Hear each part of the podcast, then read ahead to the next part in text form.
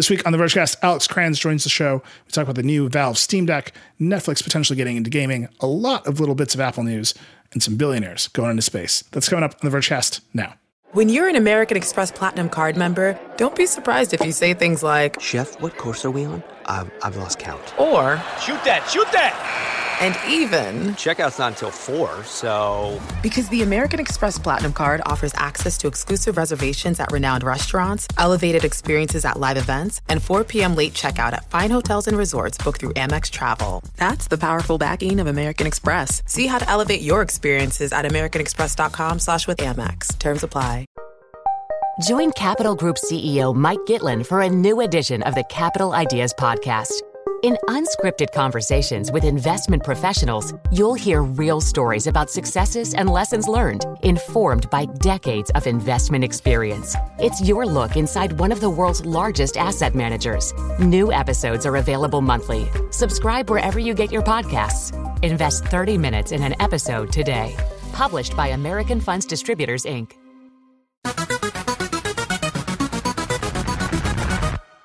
Hello and welcome to the Vergecast, the flagship podcast of the Freedom Phone. No. We're not going to talk about it yet. It's coming up later. I just want all 10 people who have tweeted us about the Freedom Phone to know. It's on my mind. I've been thinking about it. I've been thinking about you. I'm Nilay. I'm your friend. Dieter Bohn is here. I am tabs located in the correct place.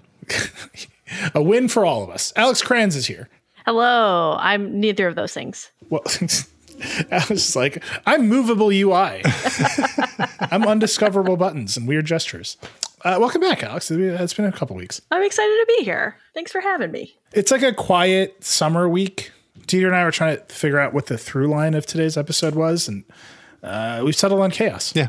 Oh, yeah. a lot of little things going on. But we've got a bunch of actually really interesting COVID stories this week. Uh, Nicole Wetzman, who is leading the charge on all of our COVID coverage for over a year now. Do you know she started like two weeks before the pandemic? Yeah. Here's Rough. just a little like a little backstory. Nicole started and she was uh, going to be our health reporter, and we had all this like we had all these ideas about how we were going to cover health and tech and Apple and and all the and then I was like, we have a we have another idea for you. Anyhow, uh, she has a great story uh, this week about the vaccine supply chain and all these tiny companies along the way of the supply chain that had no cybersecurity protections, had no information security staff at all, uh, and how all of that had to be secured really fast. It's a really fascinating story.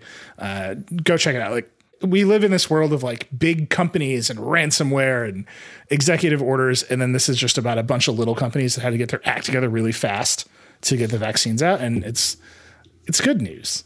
Like they did it. So I encourage you to read a story about people actually doing the right thing and delivering It's a nice change of pace. I love it. it's a good change of pace. Speaking of delivering, and actually, here's like a happy thing that Foxconn did. I'm starting on a on like a good note here. So the political status of Taiwan, as I'm sure most listeners know, is like very fragile. China wants to be in charge of it. Taiwan thinks of itself as a country. Back and forth we go. To get vaccines into Taiwan, Foxconn and TSMC, the chip company, were like deputized by the Taiwanese and Chinese governments to go make the deals so that uh, like countries weren't dealing directly with Taiwan. It's very strange. But anyway, Foxconn and TSMC have now made a deal to buy 10 million doses of COVID vaccines and distribute them in Taiwan. Oh, that's great. You just like watch the vaccine distribution story hit all of the other pieces of the puzzle that we are always talking about, including international trade um, issues. Uh, so that's really interesting. That if you read that story, you can see the mechanics of it really interesting. And then we're now like learning more about the vaccines. We're learning more about COVID. So we have a gigantic data set uh, that can now, using machine learning, predict the severity of COVID if you get it, which is super fascinating. So all these kind of downstream effects of what's going on with COVID. All that is to say, in this country at least, there are like two populations, vaccinated, unvaccinated, and the unvaccinated population is the case counts are rising and the severity is rising. So if you are not vaccinated, please, I beg you, go get the shot. I I, I got it. Dieter, Dieter got it. Yep. I got it. There you go. Yeah. Here we are. So like I just beg you. I know I know it's hard. And today the White House actually somewhat alarmingly started talking about COVID misinformation and how it spreads on social platforms and walked. I think Adi will have a story by the time this podcast is out, but um, walked right up to the line of like uncomfortable like content moderation suggestions for Facebook because they they have this big push to get people vaccinated and over the line and actually um, bring the pandemic to an end. So yeah, maybe maybe over the line. I think Adi is writing about it right now, but you, you see that push, and it's because America is by one sort of aggregate metric doing well, and then if you dive into locations and counties and regions and different groups, just a wide split. If you live in Arkansas in particular, please go get vaccinated and tell your friends to go get vaccinated. It's messing with my travel plans. It's weird. It, even um, I don't know where I'm from in Wisconsin. It's like county by county, the rates are like swinging twenty percent. It's absolutely wild. So if you haven't, please do. If you know people are hesitant, please be that person who helps bring it along, so we can finally bring this to an end. Okay, that's COVID. By the way, our science team is still just relentlessly covering it, even though they want. They're like, "Can we?" And I'm like, "Not yet." So just like do it for them. Okay. I would say this is the biggest news. Yeah. Biggest gadget news of the week. The news happened right before we started recording, which was great because we have a big gadget news to talk about now. Yeah, we had nothing. That's not true. Thank you, Valve, for announcing this vaporware. the Stream Deck. Dieter, what is the Stream Deck? The Stream Deck is a um, it's the Switch Pro. Steam Deck. Andrew just corrected me. The audience didn't hear it. I said Yeah. Stream Deck, Yeah, you did. but it's the Steam Deck. The reason I said Stream Deck is Elgato is also having an event right now Yep. where they're announcing a bunch of creator stuff. Yeah. Including an updated Stream Deck. this is going to be super great. The Steam Deck. Imagine what you were hoping the Switch Pro would be, and that's what the Steam Deck is. Is it? No, it's not quite. it's a it's a portable thing that looks like a just a really big honking chonky Switch. Uh, it's got AMD chips in it, so a quad core Zen 2 CPU and eight compute units with AMD RDNA 2 graphics, whatever. Um, it is a base price of 399, but don't buy that one because it has super slow eMMC storage, and it can go up to 649. And it runs Linux, but you could install Windows on it if you want, and it's designed to play games that you can buy on Steam, which is great. There's no way this thing is real. What are you talking about? Oh, it's totally real. Jake Kastrenakes had a had a tweet that sums up this whole thing, which is big Kickstarter 2017 energy. It looks great. These are obviously renders. I don't know. Yeah. I mean, I don't know. We, we had we had the Steam controller there for a hot minute, and these these actually have the little thumb touchpad things, like the, that big. That was the big idea of the Steam controller is you don't need a mouse and a keyboard because you've got touchpads on your on your controller. Yeah. So they brought those back. I think they did it also in the most cowardly way possible, though, because they did it like right under the the joysticks. So you're like your thumb, the, the meat of your thumb is always going to be just sitting on those touchpads constantly. Maybe I don't know how to play a video game. I'm trying to think of how you hold one in your hand, but like I just wish they'd kind of committed one way or the other to to the joysticks or the touchpad if it exists. I mean, I think they learned from the, the Steam controller that uh, that the idea is not as good as their hopes were for it, and it's gone. You can't buy it. You can for a while there in 2019, you could buy one for five bucks. They had a fire sale, but now those are gone. I still have mine. I'll sell it to you. Really? Oh yeah. I, I would not like it at all. I don't have actually the the little remote to plug into your computer, so I don't Uh-huh. think it's actually useful at all. I don't know how I could use it, but I have it. I'm actually actually very excited about this device. Why? It just like you know how you see a really kind of crummy gadget, but it just hits that like gadget lust. You're just like Yeah. this looks dumb, but it also looks like I would spend like four hours playing with it, and it would Yeah. be a great four hours. That's like Yeah. that's what it hits me with. I'm just like, oh man, this looks like I would want to go to Sharper Image and play with this thing. This hits me like it has a 720p display. Yeah. like, I mean, you mentioned the Switch Pro, and what was the big thing about the Switch Pro was it was 4K output Yeah, and maybe a slightly higher resolution display, and like the Switch Pro didn't get any of that, and this thing is a seven inch 720p display. Like, yeah, I don't know. and it's thick, and it's got like buttons on the back that you're supposed to use your pinky. Do you know what this reminds me of? I just it just hit me. This is the modern day Atari Lynx. Ooh. Do you know what I'm talking about? Like four Oh, people. yeah. You you two nerds know what I'm talking about. But like I had an Atari Lynx. I spent so much time like saving money when I was like 13 to buy an Atari Lynx. It was the talk of the middle school. I had I had the big one. They actually made a second model of the Atari Lynx that was smaller, but I had like the chunk. Yes. And what it was not was a Sega Game Gear. and like this is this and the Switch have like the same exact like this is more powerful. Like the Lynx was more powerful. Yeah, like this isn't even like a Neo Geo. Like the Neo Geo, you could be like, you know what, that was a really good console. It was just like nobody bought it. This is very much like some people are going to buy it, but it's not going to be a great. Ex- it's it's the Lynx. Like, yeah. Look, I'm excited for this thing. I don't care what all you say. I've been trying to stream xCloud games uh, to my phone, and my Comcast disclosure. Comcast is an investor in Vox Media parent company. Whatever connection is terrible. Um, and I, you know, I just I want to play some Control uh, without a TV, and uh, this will let me do that. And I'm sure it'll be great. You know, I'm sure it'll be like high high frame rate, high every high everything. Yeah, so uh, the battery life numbers here are super interesting because of what they called out. What's that? right? So you can play. This is a quote they gave to IGN. You can play Portal Two for four hours. If you limit it to thirty frames per second, you can play for five or six hours. That's pretty good. That's But the other side of the quote is for lighter use cases like game streaming, smaller 2D games or web browsers, you can expect a maximum battery life of seven to eight hours. Right. So they are explicitly saying, oh, game streaming is a thing you should do with this device, which is really interesting because if you're Steam and you see that future coming, you've you've got the same app store problems as everybody else. Mm-hmm. You're not going to stream Steam games to a Switch. Nintendo's not going to let you do that. You've got to you got to get on the road somehow. This in that context makes a lot of sense, right? You're not. It's not a console where you're like actually bringing down Steam games. It's a device that allows you to do game streaming in a, a focused way as part of the Steam ecosystem. Totally by that. Right. So it's running Steam OS, which is, you know, Steam's version of Linux.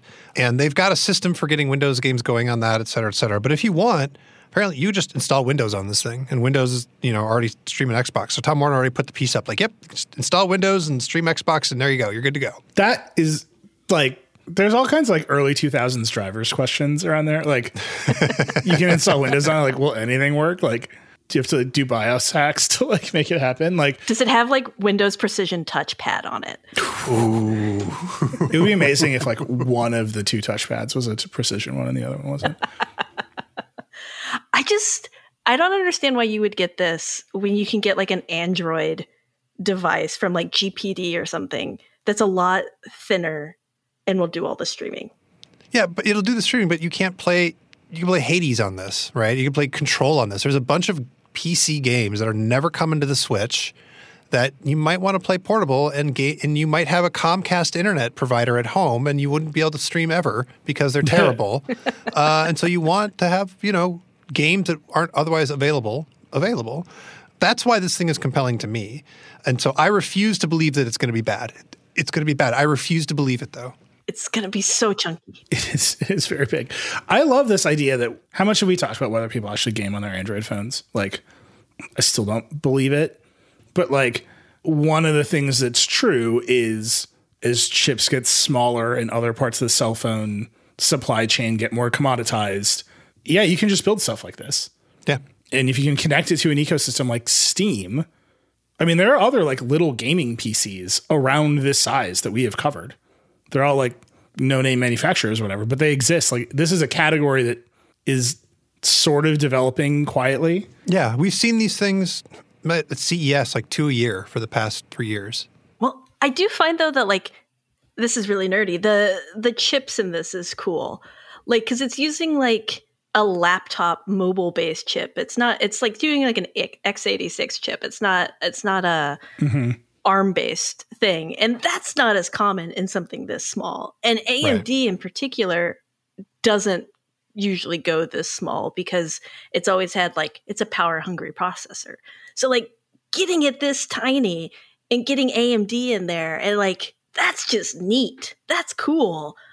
I don't necessarily believe the battery life claims, but I'm excited to try them out. Yeah. If it arrives. Like If it I arrives, just want to yeah. be. If it ex- if it actually like shows up, yeah. Well, they're supposed to ship it in December. That's what they're saying. Yeah, and pre-orders start this like today, the day you're listening, the Friday. They start on Friday, and the pre-orders are actually really interesting.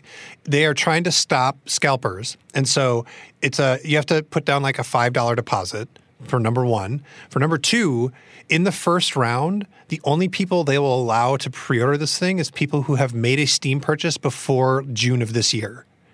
So if you haven't bought anything on Steam, you can't rush over there right now and make an account and pre-order this thing uh, in the first wave, which is very clever. I love that. Now I got to find a scalper who bought something on Steam. Hey man, I successfully ordered a, a Switch OLED model today, so I'm feeling pretty pretty good about myself.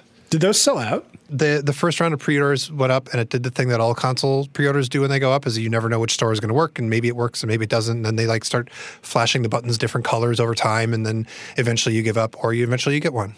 Yeah. So did they sell out? It's Schrodinger's OLED Switch.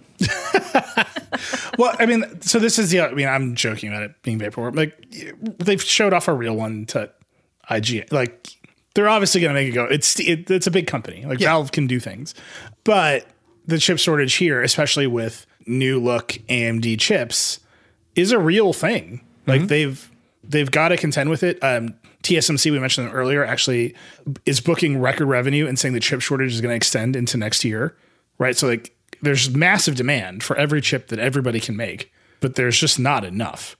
Right. Car makers, we I keep talking to car CEOs and Decoder, they're all like, Yep, into next year. Like it's not what we it's not transient. It's like this is another year of this shortage that we're kind of all looking at. So we'll see. I again, I'm excited. This is an exact sort of thing that if not for a convoluted pre-order scheme, I would just impulse buy on the show. And once you get me there, I'm I'm ready to click the button. Speaking of games, the other kind of biggest news of the week, and then like I said, just a, a litany of other things. But the other kind of headline making news this week, Netflix has hired a former EA and Oculus executive to lead game efforts. Alex, walk me through this one. I don't. I'm just like, can everybody focus? Yeah, I I'm kind of the same way. I, you know, I've, I'm hearing like we heard two kind of different theories for what games at Netflix could look like. And there's the one like, oh, they've got uh, the one I went to that I've been since told is stupid, which is that like they they've got this big streaming infrastructure in place. They know how to get content onto your devices. So how hard is it to do like what Google and Microsoft have been doing and just do cloud gaming but Netflix style, right? And like they they they know how to make deals with big partners and stuff. So they could do that. But I've been told that's probably very stupid and not what's going to happen. And more likely, it's like they're going to start partnering to do like mobile games and more beginner gamer friendly stuff using Netflix IP. So, like Stranger Things, Bridgerton. There's talk of a Bridgerton game. Oh my god. I don't know what that would mean. Only good things. Like, I was like a dating sim? I don't. Yeah. Yeah. yeah uh, lots of outfits. Yeah, like a little little doll that I dress up in Bridgerton. Cl- I mean, honestly, I would play that in a heartbeat. But yeah, so I guess there's like this idea that they're gonna just start because Netflix has really been pushing to try to find other revenue streams, and so the big one is like, well, let's do games, let's do events. So besides just WitcherCon, there's gonna be like a Bridgerton ball. Oh my god. I would honestly love to go and, and witness that. I hope everybody dresses in the outfits. So you mentioned uh, different revenue streams. Like what is fascinating about that is Netflix historically, right? They only have the one revenue stream, which is you pay for Netflix, Yeah, that's it. and then you can you can like there's some different pricing tiers, but they have like two strategies. One is they go find more customers, mm-hmm. and that's kind of like who's left, and the other one is they just like slowly raise the prices on you. But there isn't some other thing that you can buy from Netflix. Like you can just buy Netflix access. So to me, a huge question here is is this just more Netflix that you get for the same price, or is this another thing that you would pay extra for and actually becomes a second revenue stream? Or they just start like making mobile games based on their IP and trying to just cash out on that. Here's here's my idea for Netflix. Disney got into video streaming. I think Netflix should get into amusement parks. I want Bridgerton World really bad. I buy it. Witcher World would be good. Oh, I feel like um, uh, Julia's not here. We need to like officially hand over the Julia disclaimer block to Katie. yeah. We'll we'll do it in some way. we'll have our own event, and like Julia can like anoint Katie with all the disclosures. Be but beautiful. I have to disclose, uh, Vox Media has a Netflix show that has explained. The Verge has a Netflix show in production.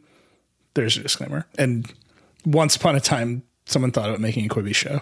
Quibi's up for like like eight Emmys. I don't even know how that happened. It's up for so many. Oh, further disclosure: the uh, executive in question here was at Oculus. Uh, my wife works at Oculus, which is a division of Facebook.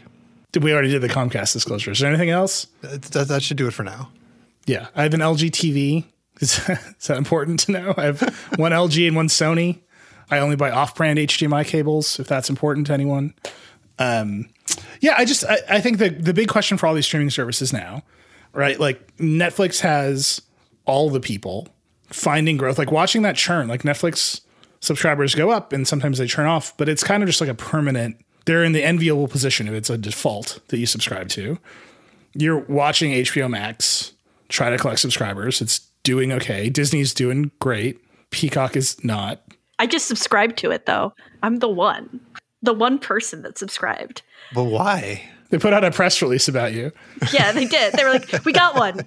No, it was some British show about women in a rock band, and I watched. I they got me. There was like the one free episode, and they were like, "Do you want to watch it?" I was like, "Sure." And they were like, "Well, to watch the rest, you have to subscribe or pirate."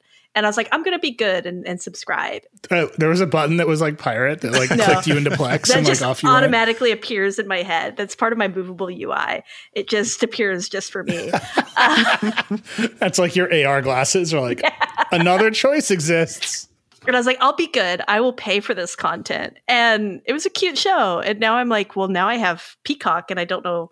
I'm trying to like watch things on it just so I can, I should just cancel it. But Did you watch your oh did you watch the whole rock band show? yeah, it was only six episodes. Did you pay for without ads? It's very hard to pay for Peacock. It was, it was hard to like buy it. It was hard to like, and I was also on my Apple TV and trying to like do it through there. And they're like, well, you have to log in on your phone. I was like, ah. So I had to like go get my phone out because it was charging. It was six. Here's my my favorite part of the paying for Peacock experience. This is a tr- this is true. Yeah. If you if you just buy it directly, it charges your credit card twice. So it charges you once for Peacock, four ninety nine, and then you get a separate charge that's Peacock without ads, which is like another three ninety nine. And it's like you couldn't figure this out, could you? That I just bought the one without ads. Like Peacock is betting big on the Olympics. It's Peacock is NBC. Oh, yeah. NBC has the Olympics. They're expecting this all to happen, but you're just kind of looking at these these companies in this battle of streaming giants, and they're all just like out of people, right? Like if you want to get another customer, you have to take it away from Netflix. You have to convince them that you should pay in addition to Netflix or whatever other five streaming services you have, or you have to convince them that they should stop playing Fortnite or whatever. Yeah. And this is like Netflix explicitly is like our competition is Fortnite because you're paying for us anyway. And so we have to convince you that the Netflix icon is a better use of your limited amount of time than your Xbox or whatever. And so like, you can see why they would chase into games because if you if your CEO has just like wandered the earth being like, actually our competition is Fortnite, like someone's gonna be the idea that you should just make a Fortnite. I just I don't Bridgerton characters. with Bridgerton characters. But I, I think that like the idea that streaming games are like the, you know the, the core idea is very simple that you'll run the game in a in a data center and you'll stream the video of the video game to you and you'll pass back controls in some low latency way and like of course this makes sense. And Netflix is really good at streaming video so like of course they would just like be able but like it's really low latency video. You have to be able to pass the controls back. You have to run video games at a data center. Like I doubt Netflix is buying gaming hardware for its data centers. They're just sending out like video streams. And like Google and Amazon both tried this and with mixed results. I mean, Google's still trying this technically, and so is Amazon. Yeah, technically they both still exist. I will one day finish my playthrough of Baldur's Gate on Stadia, but then I have to subscribe to Stadia again. so you got to reallocate your Peacock dollars. You see the problem. Ah! I think it's a long shot, but the the cloud gaming idea is, is a very big long shot because there's just so much engineering they have to do. And if Google couldn't get together the people to make the games exclusively for their cloud console, Netflix is going to probably have a problem too. Or it'll all be like European and Korean pop song like video games, much like their their content is now all like international content, right? You don't see as much English language versus content so far lately. Well, they just had they just had WitcherCon, so Witcher Yeah. the second season of Witcher is coming out. Sexy Beasts, the Oh, yeah? Netflix dating show where people dress up in just full animal makeup. I love it. Uh, that, that's I get an email about that from Netflix every day. They're very excited about it. So many things are happening on Netflix. Two things at once. Sexy Beast, the dating sim, would actually be kind of intense. But that problem, I, I think we're going to see it over the next year. The problem of the market being saturated and watching TV being so complicated is only getting worse.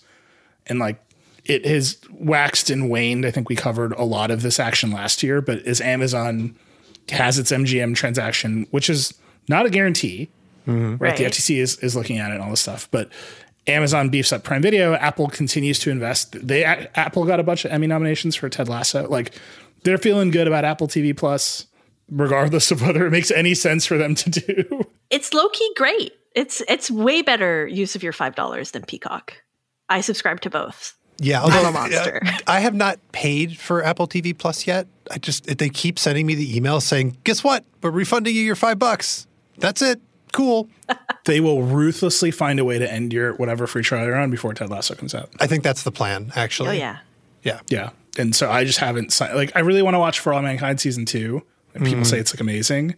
Incredible. Um, I really want to watch uh, season two of Mythic Quest. Oh yeah. I we finally started watching Mythic Quest. It's so good. it's really good. The first season was great.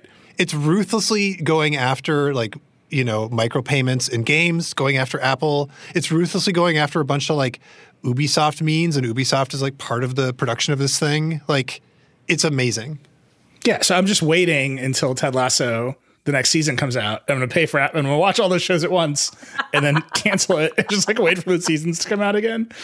But like Netflix doing games, like Apple wants to push Apple Arcade. Like Netflix is a really important partner to Apple on the Apple TV. They're just going to crash into each other in weird and strange ways. And I, there's a part of me that says, yep, Netflix is sort of the default winner. They've got to come up with more stuff. But if they don't keep their eye on the ball, it is true that HBO Max has a better and more interesting catalog, a much worse app. Just a disaster of an app everywhere you look, but the library is better. Hulu and Peacock and Apple are not sitting still with that library. Like you gotta you gotta stay on the ball before you, you get distracted by this other stuff. I'm kind of curious though because Netflix is it's so big that it's kind of used that like its size to to knock people around, including Apple, right? Like if you go into the TV app on the Apple TV, you don't get Netflix shows because Netflix said, "Yeah, we don't we don't need to work with that. We don't need to be a part of this this uh, experience." And if they're going to go into games, they're going to kind of need to work with people. They're going to need the, something from from Apple or Google or whoever. And I'm really curious to see what happens then. They're gonna launch exclusively on the Steam Deck. I, I hope like I hope like Valve executives are like checking the site, see what our coverage of the Steam Deck was like, and they see the Netflix news. And Netflix executives are reading the site, see what their coverage is like, and they see the Steam Deck news, and they're like, "Yeah, it's two great tastes." I mean, those are the two biggest headlines. We're gonna take a break. There's just a whole list of other stuff we should talk about, including five thousand bits and bobs of Apple news. But let's take a break. We'll be right back. Epic matchup between your two favorite teams, and you're at the game getting the most from what it means to be here with American Express. You breeze through the card member entrance, stop by the lounge. Now it's almost tip off, and everyone's already on their feet. This is gonna be good. That's the powerful backing of American Express. See how to elevate your live sports experience at americanexpress.com slash with Amex. Eligible American Express card required. Benefits vary by card and by venue. Terms apply. Support for the podcast comes from Hims. Look, we all need help, but for some of us guys, it can be a real challenge to be so vulnerable. There are just some things we'd rather keep to ourselves. Hims knows how you feel, which is why they're looking to provide you the help you need, discreetly. Introducing Hims, a men's healthcare product looking to provide simple and convenient access to science backed treatments for men. The entire process is 100% online, so you can get a new routine of improving your overall health in private. If prescribed, your medication ships directly to you for free and in discreet packaging.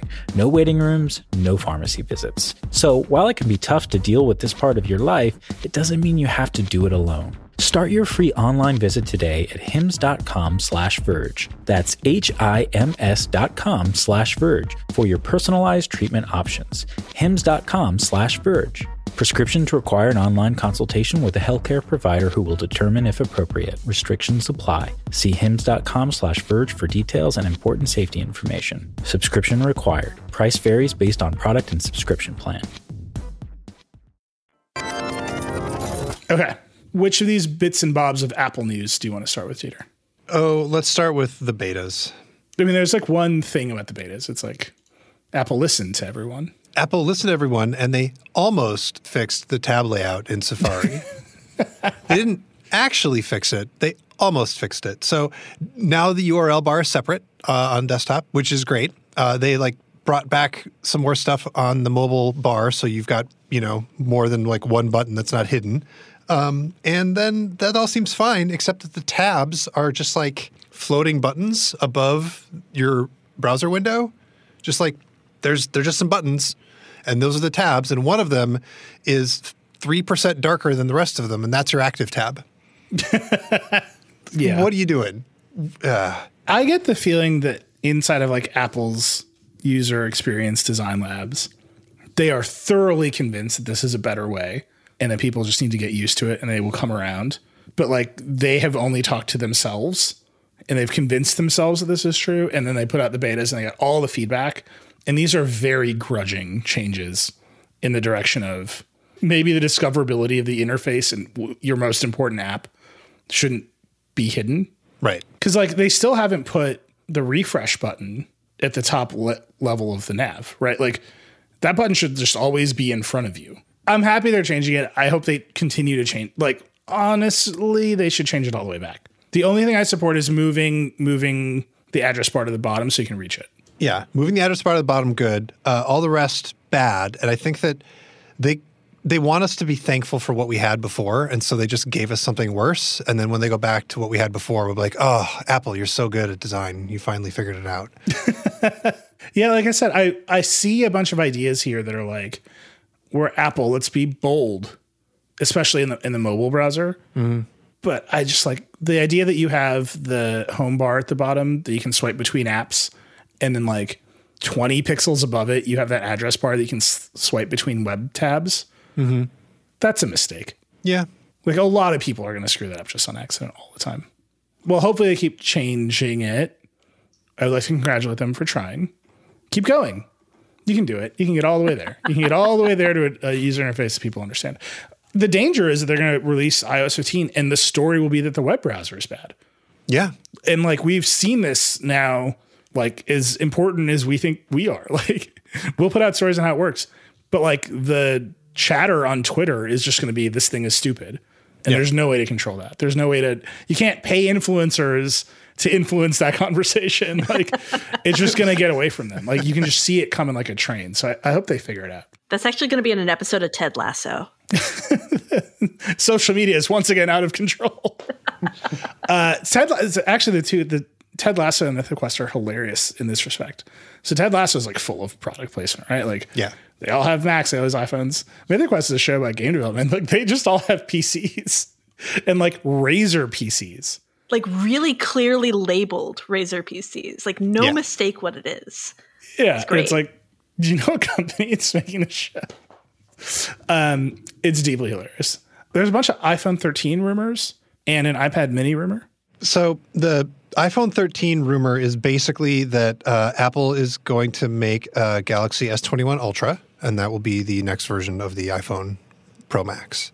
That's it. Like they, they- they're going to switch to an LTPO screen, is the rumor, and they're going to have a um, improved optical zoom, supposedly for video recording. I don't know what that's about, but it just sounds to me like they're going to maybe put a periscope on it, and they're definitely going to put an LTPO screen that'll have variable refresh rate finally. And that'll be the thing that gets you to use a pro iPhone instead of the regular one. So the optical zoom in video, you said periscope.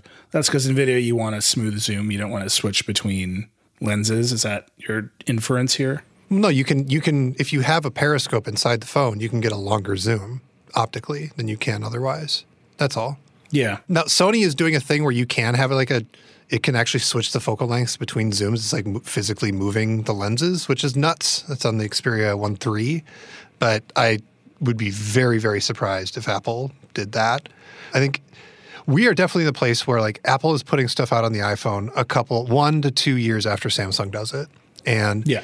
they often will implement it better than Samsung, but you know, we're super late on variable refresh rate screens on iPhones. It's nice that they're going to go LTPO. That's like what is going to enable it. And I, I can't believe I'm saying this, but I'm going to say it. Apple, I am begging you to leave the Lightning port on this phone because it seems like the other alternative is no port. And like, come on. Well, so there's this rumor. Um, is it? It's Kuo who says MagSafe, the MagSafe ecosystem is not ready. The Apple wants to do it, but the MagSafe ecosystem isn't ready. Right. I would remind you that Apple is fully in control of the MagSafe ecosystem. There are no MagSafe products. There just aren't. There's the battery. Apple just made its own hundred dollar MagSafe battery, I just bought a $50 Anker battery that has a little MagSafe magnet on it. but that that one is a fake. As far as I can tell, that one it like uses the magnets and it uses Qi, uh-huh. but it doesn't support the higher MagSafe charging rate. Oh, that's correct. Yep. Right. So it's like it's sort of a in the sense that Apple cannot restrict magnetism from operating in the world. it is a MagSafe Not for lack of trying. like they can't make the magnets not be magnets. Like yes, it clicks onto the back, but then it's just a Qi charging battery right. that aligns itself. And this is kind of what Apple said, like when they announced the iPhone 12. Like, yep, it's got magnets on the back. We, we can't stop you. But what they can do is say it can only charge at certain rates. Right. So their new $100 MagSafe battery can charge at the f- full rate. It can, When it's plugged in. when it's plugged in. Right. I think it's five watts when it's not plugged in. Correct. And it can go to like 15 when it's actually plugged in. Mm-hmm. And it also displays its battery life in Apple's little battery widget, which no other non Apple device can do. So you can see it next to your watch battery and your AirPod battery and whatever. Yeah. And it does reverse charging. You can reverse charge the puck from your phone if your phone is plugged in, which I don't think they're going to let anybody else do. They're definitely not going to let anybody else do. But it's just funny to, to be like, we're moving towards a portless iPhone. And the reason we are not all the way there yet is this ecosystem hasn't developed. And it's like, well, you haven't let anybody make anything. Yeah.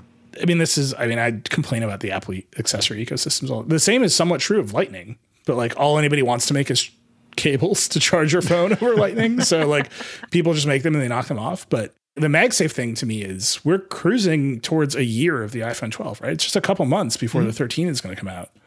And there are no accessories for this innovative new system. There is a wider diversity of types of uh, add ons under the MotoMod modular brand than there are for MagSafe.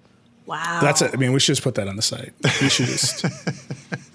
we, I mean, Yeah. Of all of the things you have proposed writing for the website, the burning the MagSafe ecosystem with Moto mods is the way to go. Yeah.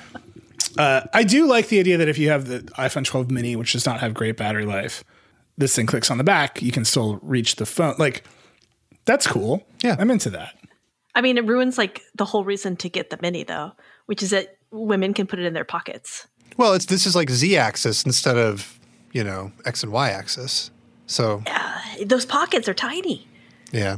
We've got to get one. We got to play with one. This is just like funny to me. It's like this whole eco. Like I have the Moment car mount. It's great. It's just a little black circle. Yeah. Definitely does not charge my phone. Yeah. But it's a great. It's like the coolest car mount I've ever had, and I think Vergecast listeners know that's high praise. Like Because you, You can get them all. it's very easy, but it doesn't charge the phone. Yeah. And it's like, why? Uh, the number of people who have tweeted me that like they've bought a series of hacks to turn the regular MagSafe puck into a car mount. Yeah. Uh, yeah, I get it. But it's because no one else can get that puck into their actual product. Right. It's it's- they're just killing me. It's like they have these all, all these cool accessory ideas and they just come to nothing. All right, they're gonna buy Sunday ticket. That's the solution. Well, so there's more. Again, bits and bobs new this week. Yeah. Sun NFL Sunday Ticket is like the grand prize of NFL licensing rights. Yep. DirecTV has had it for years. It's just a horrible experience. Bad app doesn't work. Everything about that experience is designed to make you buy DirecTV hardware. Right. So the thing about uh, DirecTV having an NFL Sunday Ticket is if you are in a place where you can get DirecTV, they might not let you sign up for it because they want you to get DirecTV with Sunday Ticket. You can't sign up for just the online version of it. So I have consistently, up until last year when I stopped doing it, just made up addresses on DirecTV's website until I found one that they would let me buy Direct Sunday Ticket. So if for nothing else, that uh, I won't have to lie about where I live to a company so that I can pay for their service, I hope Apple does this. Yeah. So Amazon has been rumored to buy it a bunch. Amazon just bought some other NFL rights. It just comes up a lot, right? Like here's this prize that will make everybody buy your service. Apple apparently wants it. That would be like, you know, Eddy Cue is a huge sports fan. You can just see him being like, "This will, this is what I want." This is the win. But like, Amazon wants it. Like, I would bet that the various vice presidents that run AT and T Yeah. like just realize that they're like, oh shit, we own DirecTV. like maybe we should put it in our other streaming service that actually works. Uh, so I- there's going to be a bidding war, but it's fascinating to me that Apple, like I said, I still don't really understand the strategic reason for Apple to make content, especially because they've distributed that app over everything. Mm-hmm. Right? It's not selling hardware for them. They can just get it on your smart TV. I've yet to see the reason. They're making good stuff. Totally understand that. Why are they doing it? And then why would they spend all this money for streaming rights to stream it on other people's smart TVs? Like, still very confusing to me. How long until Apple TV Plus costs 10 bucks a month? Ted Lasso season four. yeah. No, I mean that's the whole question. That's the, the answer to your question is what's the, the plan here? The plan here is they have to charge more than five bucks a month, and so they're gonna. And so the question is when. Dieter, I get that, but like they put the app on every smart TV platform under the sun. Uh-huh. On Roku, on Android. Like it is shocking to me that my Chromecast with Google TV has an Apple TV app. Like of all the ones they wouldn't do, I would expect they wouldn't do that one, but they went ahead and did it. And actually a little crashy, but overall great. Yeah. Just like the Chromecast with Google TV is as a whole. But there's no app for Android phones. Right. And if you're going to make a service like this, eventually you have to be like, well, here's a huge marketplace of people who might want to also watch our shows. Mm-hmm. And so, like, that to me is, yeah, they could charge more money, but then they're just squeezing more money out of a small market instead of setting the same price out of a big market. Is it supposed to be like iMessage where they're keeping it off Android so that you'll be like, well, I really want to watch Ted Lasso on my phone. So I guess I better get an iPhone. Isn't Yes. that weird? I mean, I would think so. I, I, I do, but but I also watch everything on my TV. Yeah, that, I mean, there's a theory there, right? That they know that most, like, more and more viewing time is going to tablets and phones, so they want to have that be the draw to iOS devices. And just as a nice service, uh, they will make it available on every smart TV under the sun, so that that doesn't become a blocker for you if you're thinking about subscribing. Getting it on TVs is not about getting it on TVs; it's about making sure that people who will subscribe on their iPhone uh, don't say no because they can't get it on their TV. It's the anti-Quibi strategy, is basically what I'm saying. Yeah. I, I mean, I, I buy all of this, but the cynical flip side of that is that, yep, it's a lock in strategy. Right. You're not going to buy an Android phone because you love Ted Lasso so much. And I, what? like, what? Like they're, they're all smarter than that. Like, just, just like imagine that meeting. Um, but I do think if they get Sunday ticket, then it becomes a real lock-in strategy. You want to watch any football game any Sunday, you have to have an iPhone. Yep. That reminds me to your point, Dieter. Like these companies are just turning the cell carriers again. This is exactly what Verizon did with Yep. the NFL. It never inspired me to get Verizon. It only inspired me to hate Verizon and ruthlessly pirate football games. this keeps coming up on this on this show. so yeah, we'll see. Like I said, bits and bobs. Here's the last one. And this story was just a real, real wild ride for Chaim. D- Dieter, do you want to explain the weather app? No, I want to be the one to make the joke. All right, fine. So, Chaim Gartenberg, who is uh, a mathematical person, I would say, noticed uh, that the weather app on his phone would not say that it was 69 degrees. Nice. Thank you, Dieter. I appreciate you. Anyway, so he looks into this. It's only on some versions of iOS. It doesn't appear to be happening on iOS 15.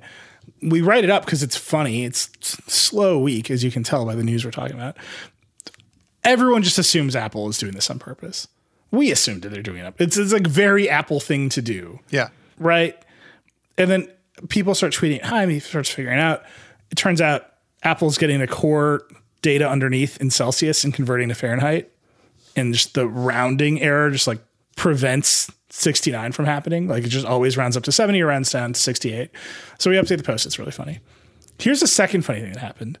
Our dear friend Marques Brownlee also noticed this. He's like a video creator. Video like that's his brain, right? So we we put up the story, we're tweeting about it, we're doing all this stuff. He just made a video about it. He made a Yeah. video about it on TikTok. Great. Awesome. Whatever. We followed up. We're text first. We made our TikTok video because we have this like small TikTok renegade channel that I can't stop from happening. Right. And everyone in TikTok's like, they didn't know they don't know we have a website. so they're all like, you copied my cousin. We're like, we got to leave this alone. But the other day, our social media manager, Caitlin, Caitlin Hatton, made a TikTok being like, we have a website. we have a YouTube channel and an Instagram. Like, we exist. We exist. exist. It's like really funny. It was like the second. It was like the the second order, like deeply hilarious part of that story was like our TikTok audience doesn't know that The Verge is a website. it thinks it's just her.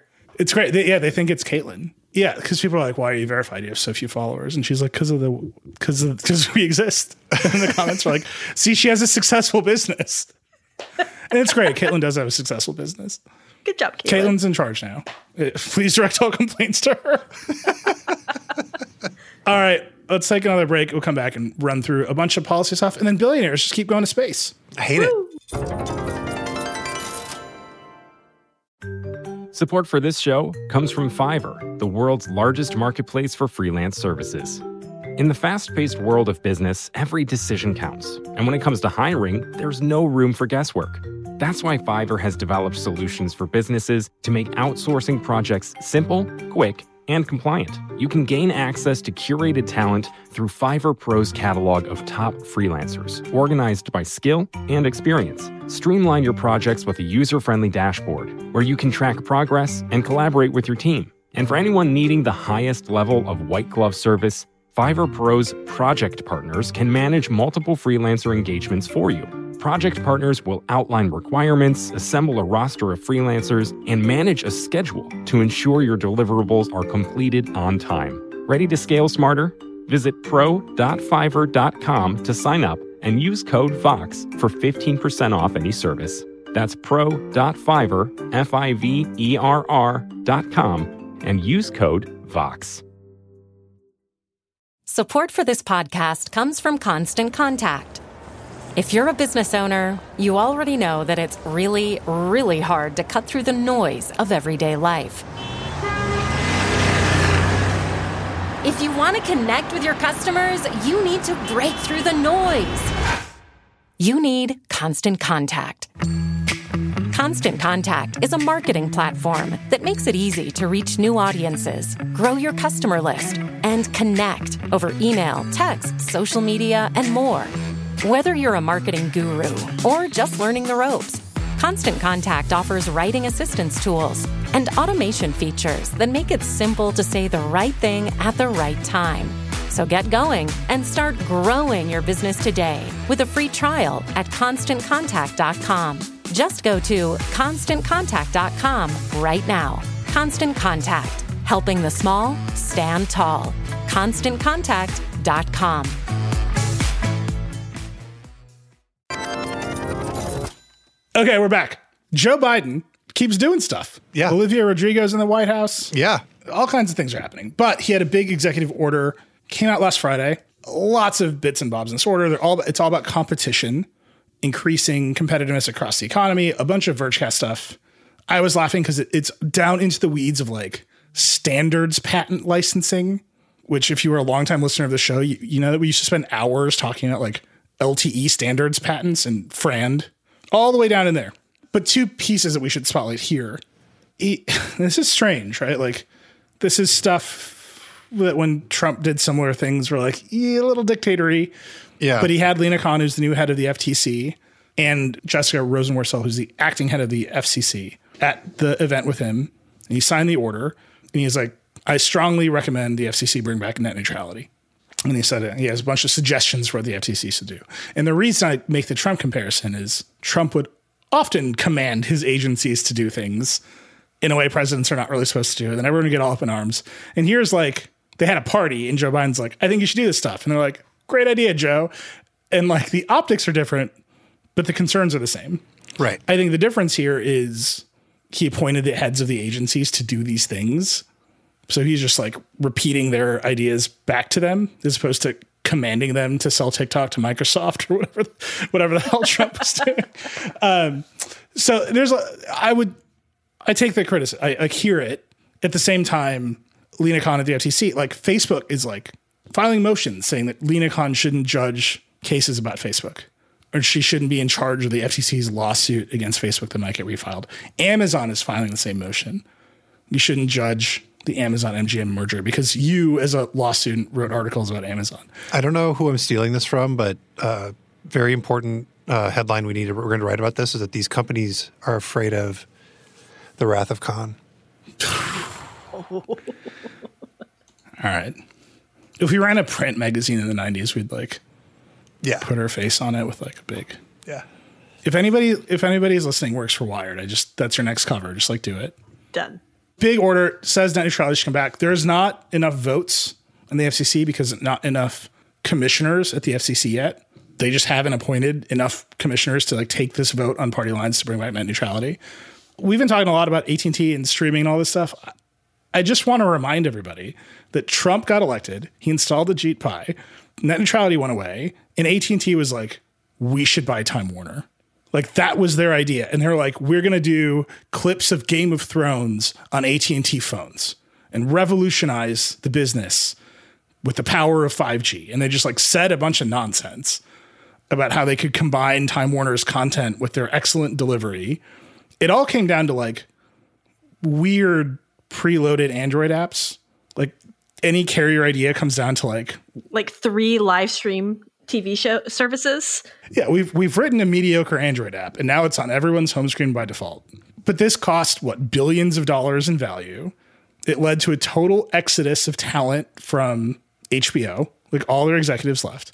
Like thousands of people got laid off and all this mess. And then it failed and now they're selling it. And like what if we just had a law that was like AT&T can't have this idea anymore? You're not you're not pro net neutrality. You're anti AT and T. it's just like it, it, like maybe you're going to make the argument that the carriers haven't done the worst things that net neutrality proponents said they would do. Yeah, which is even to my mind kind of shaky because AT&T definitely excluded HBO Max from data caps. Like they did the things. Yep. But even if you don't buy that argument because you haven't seen it or felt it, the idea just destroys businesses. Notably, like AOL bought Time Warner to mix content and access and destroyed itself. Just don't buy Time Warner is the real note here. yeah, it's like AT&T shouldn't be allowed to do anything and don't buy Time Warner are the, the two core ideas in net neutrality itself. Um, I just want like there's there's a real argument to be made here now with enough evidence that actually you should prevent this because what you want these companies to do is spend their money making the networks better. And if you don't just stop them from chasing content integration, they will get distracted. Yep. Because they always get distracted and it always fails.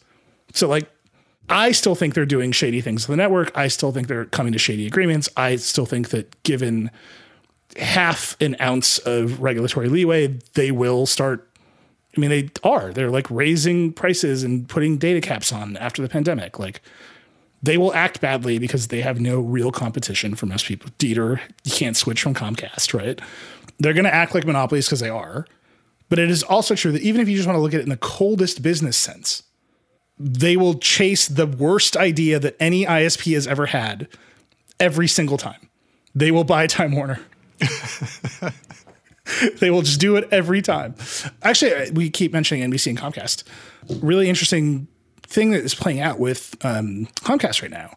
When NBC bought Comcast, they were under a consent agreement with the FCC and the FTC that they could not mix content and access. Right. That agreement has expired. Comcast hasn't really done anything else because there's still lawsuits and regulatory instability. Joe Biden's just like talking about bringing it back. So they haven't tried to mix it. That means both businesses have done well. And analysts are like, you should spin off NBC. like, even when you do it as well as you can do it, people are like, why'd you do this? Yeah. Like, this doesn't make any sense for your business. So we'll see what happens with the net neutrality thing. The other piece, and Alex, I know you're in on this uh, right to repair. I love it. A lot of right to repair in this order. Yeah, so so I guess like farmers are going to be able to repair their Deere tractors now.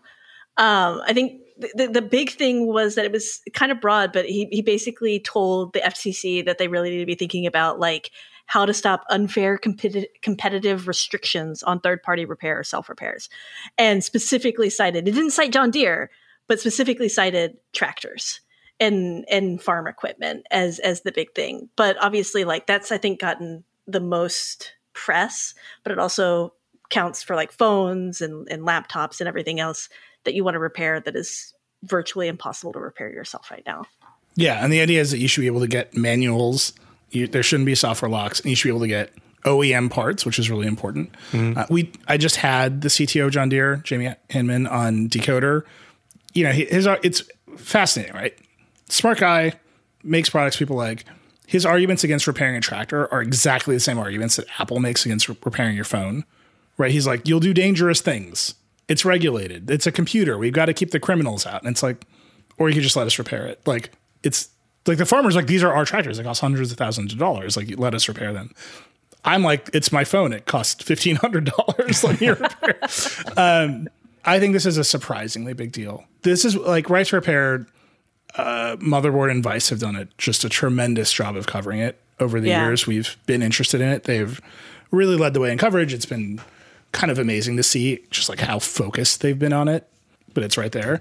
I think the reason we focus so much on John Deere is because everybody else we kind of had it slowly taken away from us, right?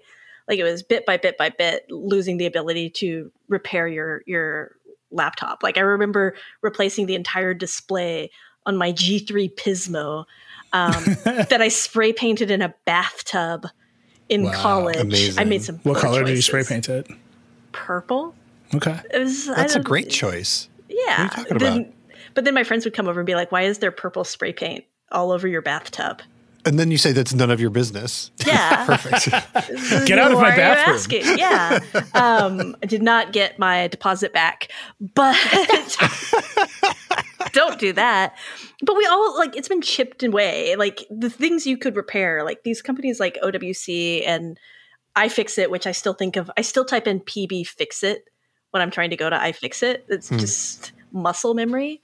Like the stuff that you could buy from those places to do your repairs a decade ago, even like five years ago, there was so much more stuff. And now it's like you can buy some special screws and some special like bits to remove the screws. That's that's about it. Yeah. Maybe a battery if you're lucky. Um, you better get your heat like a heat gun out to remove the Yeah. current battery. So like I think it's it's good. It's you know as a big nerd, even though I have friends who have these tractors and are very excited, it's going to be easier for them to repair their hundred thousand dollar tractor that uses GPS to like paint hay lines or whatever. I don't know. Like they're very excited, but but the rest of us, like I, I'm pumped, and I think this is a huge, huge deal. And like I think it's it's really great that it's finally happening. Maybe we'll see because it's still just the FCC was told to crack down. He's like, I would encourage you to do this. Yeah, I'm sure they'll all be immediately told asked to recuse when they start the crackdown. I've been collecting a bunch of old PDAs to like show off on a shelf, and I forgot that on the handspring visor, the stylus, you could unscrew the cap of it, and it had a little tiny Phillips screwdriver that was exactly designed for the Phillips screws on the visor itself. That's awesome. So that you could You could take it apart and fix stuff and resolder the wires because that's how old that thing was. Um, the other thing that's really interesting about this executive order, yeah, you, you know, you're right. He, he's in, instructing all the heads of all the departments to go do stuff, but it's explicitly uh, under the rubric of promoting competition. It's not Apple is bad or right to repair is morally right. It's no, no, competition, y'all, is actually good. And in order for us to have competition, we should do this stuff. Um, and so ins- instead of leading with the thing that everyone can argue about, he's leading with, hey, isn't competition good? And then it, everyone will be like, yeah. And then, and then he's like, okay, well, how about this stuff? And it, it will pull more people along, theoretically, if our politics aren't completely broken, which maybe they are. I agree with you. What, what one of the more interesting things about this whole situation is the bipartisan shuffle that is occurring. Right. So, like, right to repair, bipartisan support. Like, w- farmers live in red states. Their representatives hear from them. Like, they're into it. They're like happy about it. Consolidation in meat packing. Republic Republican representatives and senators like care about it a lot. Republican senators actually don't like it. The consolidation in meatpacking is like this whole weird thing that's happening where a lot of people are for, like a lot of the independent producers are for it, but the larger producers, who are the bulk of producers in the US, are against like stopping the consolidation. They like the consolidation because they get the good deals and stuff. There's always a group of people who really like the consolidation. Yeah. they tend to have a lot of money and they speak loudly. So you have like these these different groups they're but they're all Republican, which is great. So it's like this this this fighting between these different like producer groups. No, this is what I mean. It's like there, there's a shuffle here that is happening under the the usual red and blue shuffle that we're used to as it relates to competition. Here's my favorite part of the order because I think this is very funny. So he in he encourages the chair of the Federal Communications Commission, who by the way is the acting chair, not the chair. He's got to nominate somebody. Yeah. Um, but he encourages Jessica Rosenworcel, who's currently the acting chair, to adopt net neutrality rules, blah, blah, blah, to conduct future spectrum auctions, and then provide support for the continued development and adoption of 5G open radio access network protocols and software. Oh, no. ORAN. ORAN is the network software stack that Dish Network is supposed to use to make its 5G network to compete with T-Mobile, AT&T, and Verizon. That's It's correct. like in here, he's like, "Can you just goose that along a little bit? Because nothing's happening here." Somebody help Charlie. yeah. Uh, so I mean that it's th- this is like this underlying. We don't think about 5G networks as having suppliers and vendors, right? We're like we usually live at this high consumer level. Like we think about AT and Verizon as providers of 5G to us, the consumer. They've got to go out and get Nokia and Siemens and whoever else to like put stuff on their towers. Right. And right now, all that stuff is effectively proprietary. Like you buy into one system. ORAN is the open one where any any supplier can be a vendor. A lot of this is aimed at increasing competition, so we're not reliant on Chinese companies like Huawei. Right. So even in here, all the way down to the nerdiest thing I can think of on the Vergecast, Joe Biden's like, I got an idea about ORAN. Put that in there. Just for you. Does Joe Biden have that idea or does Tim Wu have that idea? That's definitely Tim Wu's idea. it's absolutely Tim Wu's idea. This entire section, by the way, is uh, under an, a previous section uh, that instructs uh, to protect the vibrancy of American markets for beer, wine, and spirits. The Secretary of Treasury shall not, after 120 days of this order, submit a report to the chair of the White House assessing the current market structure and conditions of competition on beer, wine, and spirits. Like he's all over the place. Yeah. He's like too many, too much consolidation in the spirits market. Diageo, get in here. I like the idea that there's like a there's an alliance between like Diageo, And Verizon, meat packers. They're like, you're killing us, Joe. Um, Diageo, give me a call if you ever want to do a vodka brand. I've got ideas for it. so I feel like we have to talk about Branson, Virgin Galactic. First Yeah. Flight, he was on it, made a big deal. It was real weird. Yeah. It was weird. They they made a fake video of him riding his bike to the spaceport, which turned out he like just he had ridden his bike the day before. They, they faked it. I'm all for bike riding, but I mean, I don't know how I don't know how that connects to anything. The thing that's interesting to me is like Amazon and like Blue Origin, they had to like be snipey about this too. Like that it's not technically space, you know. It's like, okay, Yeah. Great. Well, so the, the really interesting thing about this, the, like the bicycle, the video, we're very used to SpaceX, Right. right? Probably everybody listening to the show has watched a SpaceX live stream. SpaceX basically apes NASA, right? And NASA is like, NASA TV is not like action packed, Right. right? NASA, like their streams are, you know, They're a government agency trying to educate the public and inspire the youth to do math or whatever. And they're very dry and direct. SpaceX, Elon's an engineer. Like that's an engineering company. Famously, you know, Tesla doesn't do any marketing. Like, so SpaceX looks a lot like NASA. I think as a company, they're engineering focused. Most SpaceX launches are like after the launch, there's a long period of just like watching a rocket float into the sky while a dot on a bar graph at the bottom moves along. And then like excited people tell you about space engineering. And people are captivated by this. This all makes sense. Our science team has very conflicted feelings about those SpaceX live streams, right? Because they're not real. Like they ape a thing that looks official. They ape the government regulated thing, but they're a private company that looks like it.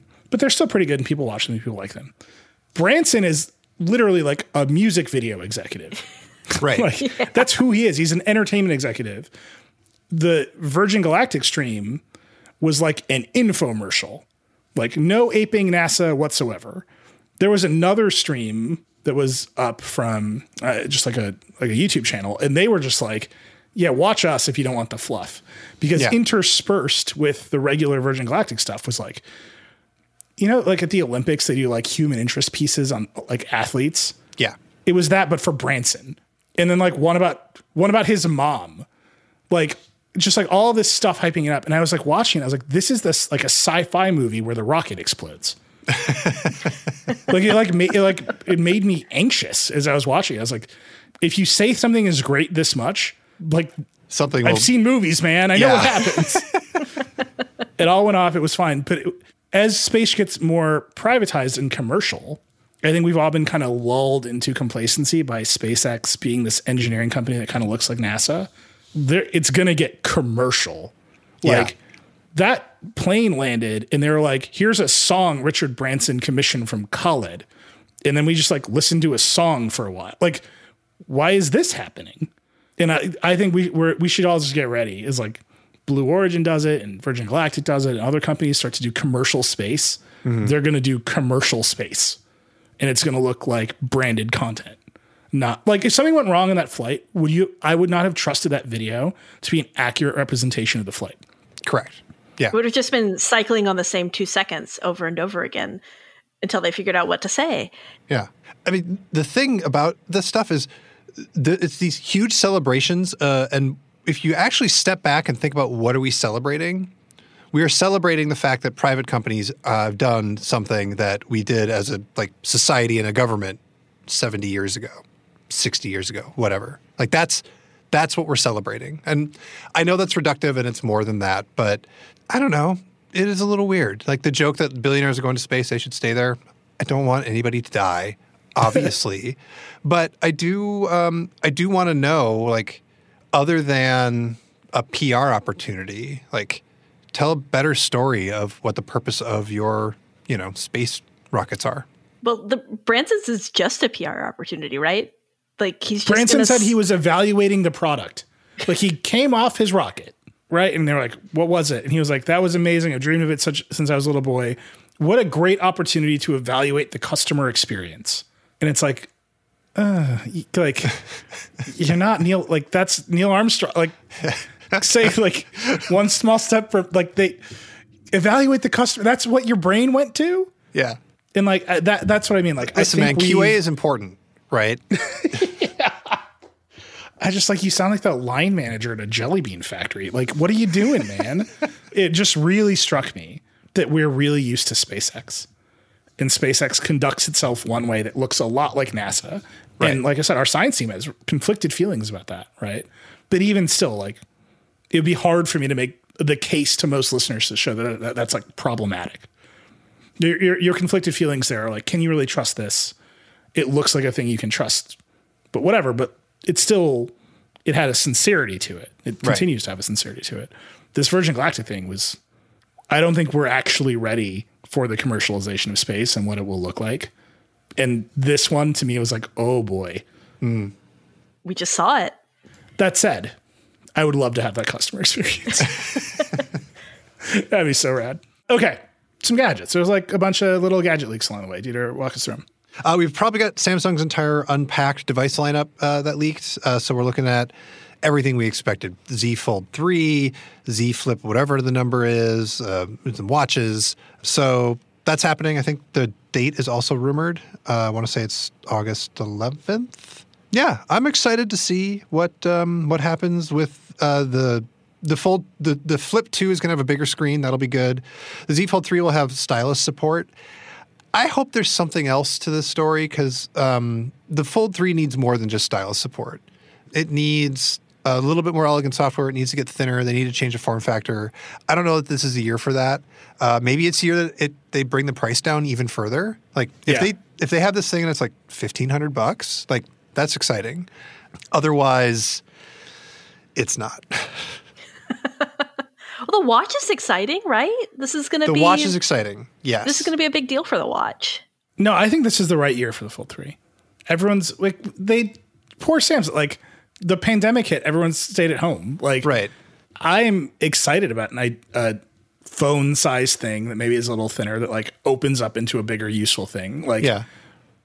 Mobile computing's back, baby. Yeah, but the Fold 3 was the perfect pandemic phone if you could afford it because you could you, you wouldn't feel weird carrying around this big remote control in your pocket all the time. Didn't matter if it was awkward because you weren't going anywhere and then you would have a big screen, you know, with you all the time instead of your phone. It was great.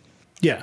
I'm just like, again, my dream is to uh, edit Verge articles with a pen. So if Google could get to supporting that in Google Docs, that'd be great. And then just imagine the havoc I would wreak on planes and subways with like a giant fold out tablet and a pen. I've had this dream for like 10 years. It's never going to come true, but just stay with me here. Okay. I'm going to put my energy towards believing in that for you. I'll tell you what, I'm going to submit my next draft to you in Word and then you'll be able to do it. Okay. I mean, I, I'll happily circle things in Word. Yeah, you could do it on, on, the, on your, you know, your bargain basement Surface Duo and, you know, get a, get a Surface stylus for that and you're good to go. It doesn't quite. It's still not quite what I want. I've I've I've thought about it. I've tried a little bit.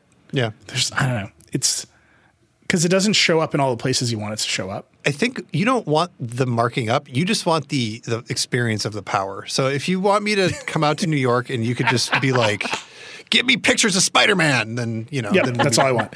When um, here's a like one of if you're an editor, like you know, you watch the movies. Like the dream is that you will have the glass paneled conference room, and like all the pages of the magazine will be there, and you'll like point at them, and be like, that one needs a Spicer headline, better photo here. Let's move this to the front of the like you'll.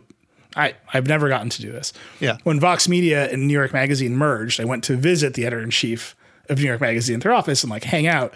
And he was like, Oh, here's the room we put the print magazine together. And my immediate instinctive response was like, fuck you. like, like, I looked so mad at him. He was like a little confused. I was like, no, no, you don't understand. This is just jealousy. It's just a dream. You're great, David. Yeah, just a dream I have. Let's end with what we promised we would talk about the Freedom Phone. Everyone is complaining about big tech censorship, but no one is doing anything about it. They say, build your own phone. So I did. So, Dieter, you a lot of people have tweeted at you, a bunch of people have tweeted at me. This is a, the second or third time the Freedom Phone has been announced. What is the Freedom Phone? It is a uh, Android phone running probably, I guess, some version of Lineage OS. That's basically just an Umidigi phone, and uh, it's a spit image of the Umidigi A9 Pro, according to Animation is Key. I think it, that looks about right. And it is uh, it has a app store that uh, cannot be censored apparently, and it has some preloaded apps on it, and it runs Freedom OS, whatever that is. Freedom Phone truly is the best phone in the world. It does everything your current phone does, except censor you and spy on you. With the Freedom Phone, your freedom of speech is our number one priority. All of which is to say, uh, it's a grift. It is a way for um, Erik Finman, who is selling this thing, to uh, squeeze a bunch of money out of people who are mad and think that buying uh, an Android phone that claims that it is free uh, is a way to solve that that anger. It's a grift. Don't don't buy it. So, again, this is like the third time this thing has been announced. We have passed on every time. We're going to try to get one. I think that's important. But Erik Finman, there's a video. You can go watch it. There's this guy. He's like, Hi, I'm the world's youngest Bitcoin millionaire, which to me is a signal that I should stop watching a video. you keep watching the video, and he's like, We got to stop big tech. I've built this phone to fight back against the oppressive censorial power of app stores and privacy, like whatever. Then he's like, I have an uncensorable app store on my phone, the Freedom phone, Mhm. which, as Dieter pointed out, is a rebranded Chinese Android phone. I would Mhm. also point out, we've talked about app stores a lot on this show and in this world. You want a little censoring in your app store. Just a little. Just a little. Like you want like malware to not be in your app store. uh, overt identity theft scams, maybe not in your app store. Uh, blatant ripoffs of other apps, fake Instagram clones. Like you want that not in your app store. So it's weird that he's like uncensorable app store. Yeah. Then I, it does kind of like it's unclear what riff on Android this thing is running, but it's obviously a riff on Android. That also means it won't have the Play Store. Correct. Which means like you're gonna buy this phone because you want freedom, but what you will have achieved is like freedom from YouTube. like Yeah. I don't know, man. He's selling it for a huge markup over this Umidigi phone. I don't think it'll ever ship. I think it is all just a grift. Yeah. Every single thing on the website that says uh, like you want to find out more, like it says uncensorable app store, and you're like, oh, I want to. What does that mean? What's the button that lets me click on it to learn more? It's buy it now. Preloaded apps. Oh, what are the preloaded apps? I'll click the button underneath it to find out what the preloaded apps are. It's buy it now. Oh, the free speech first operating system, Freedom OS. I wonder what the features of this operating system are. I'm going to click the button underneath that to find out what all this is about. That button is buy it now also. Can I just say my favorite thing about the buy it now situation is that buy it now. You can enable. You, they've enabled Apple Pay, so you can you can buy your uncensorable phone with Apple Pay. It's very good. Like I said, we we we had this like internal argument about whether you want to give this obvious scam a lot of attention, and we think the best way to do that is to joke about it for five minutes on the Vergecast, and then try to get one and see if we can pull apart what it actually is. But just, I mean, if you're a listener to the show, you, the basics here are obviously scammy, right? Like an uncensorable app store is inherently a bad idea. Who is who is putting apps on that app store? I don't know, man. Like, if in like, par- like so that you know, their big one is Parler and Gab. They want them all on there. Blah blah blah. Like, sure, I get it, All right. but Parler, like Parler's Android app, probably relies on Google Play services. It sure might because that's what they targeted it to, and they won't have Google Play. Like, it, this is like just a very the basics of how a phone works here are like, yes, I wish that there were more Android variants. Yes, there are lawsuits that might split apart Play Store. We talked about that last week. This is just a dead ahead grift. It's also just very funny that it is. I mean, this is like how many small companies that have repackaged Chinese Android phones have we seen come and go? Like, it just like doesn't work. Anyway, that's the Freedom Phone. I hope we get one. If you have a line on one, please send it. Let us know. I'm not giving them my Apple Pay information. it's, it's not going to happen for me. But I would love to know more about this thing. Okay, a few things to call out and we get out of here. Uh, Chris Welch reviewed the Sonos picture frame seekers, which definitely look cool. They're basically like a play one on your wall, which is neat. But the fact that you can't change the picture is like a huge miss to me. Yeah, it's a huge miss, but also everyone's very first thought is, I bet I could figure out a way to fix that. I bet I could. Yeah, I could. I'll, I'll just take a, a exacto knife, just go to town. Purple spray paint in the bathtub. Let's get There- this done. yeah, that's all you need. yeah.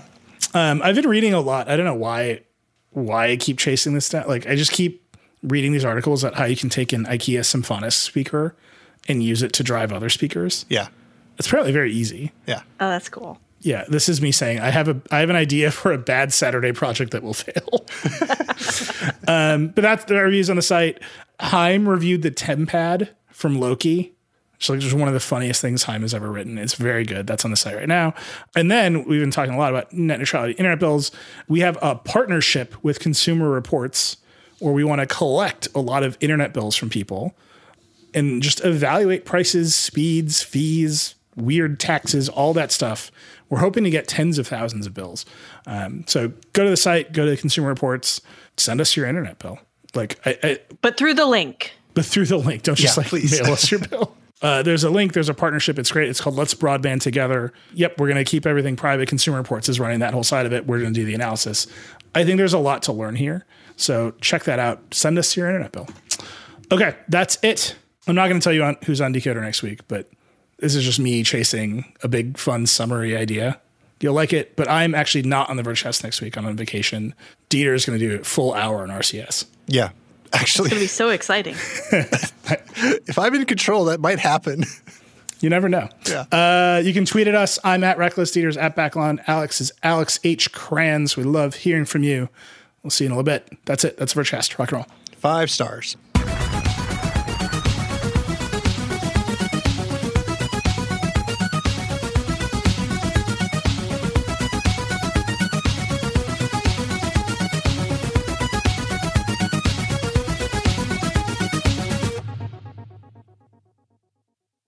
You're at a place you just discovered.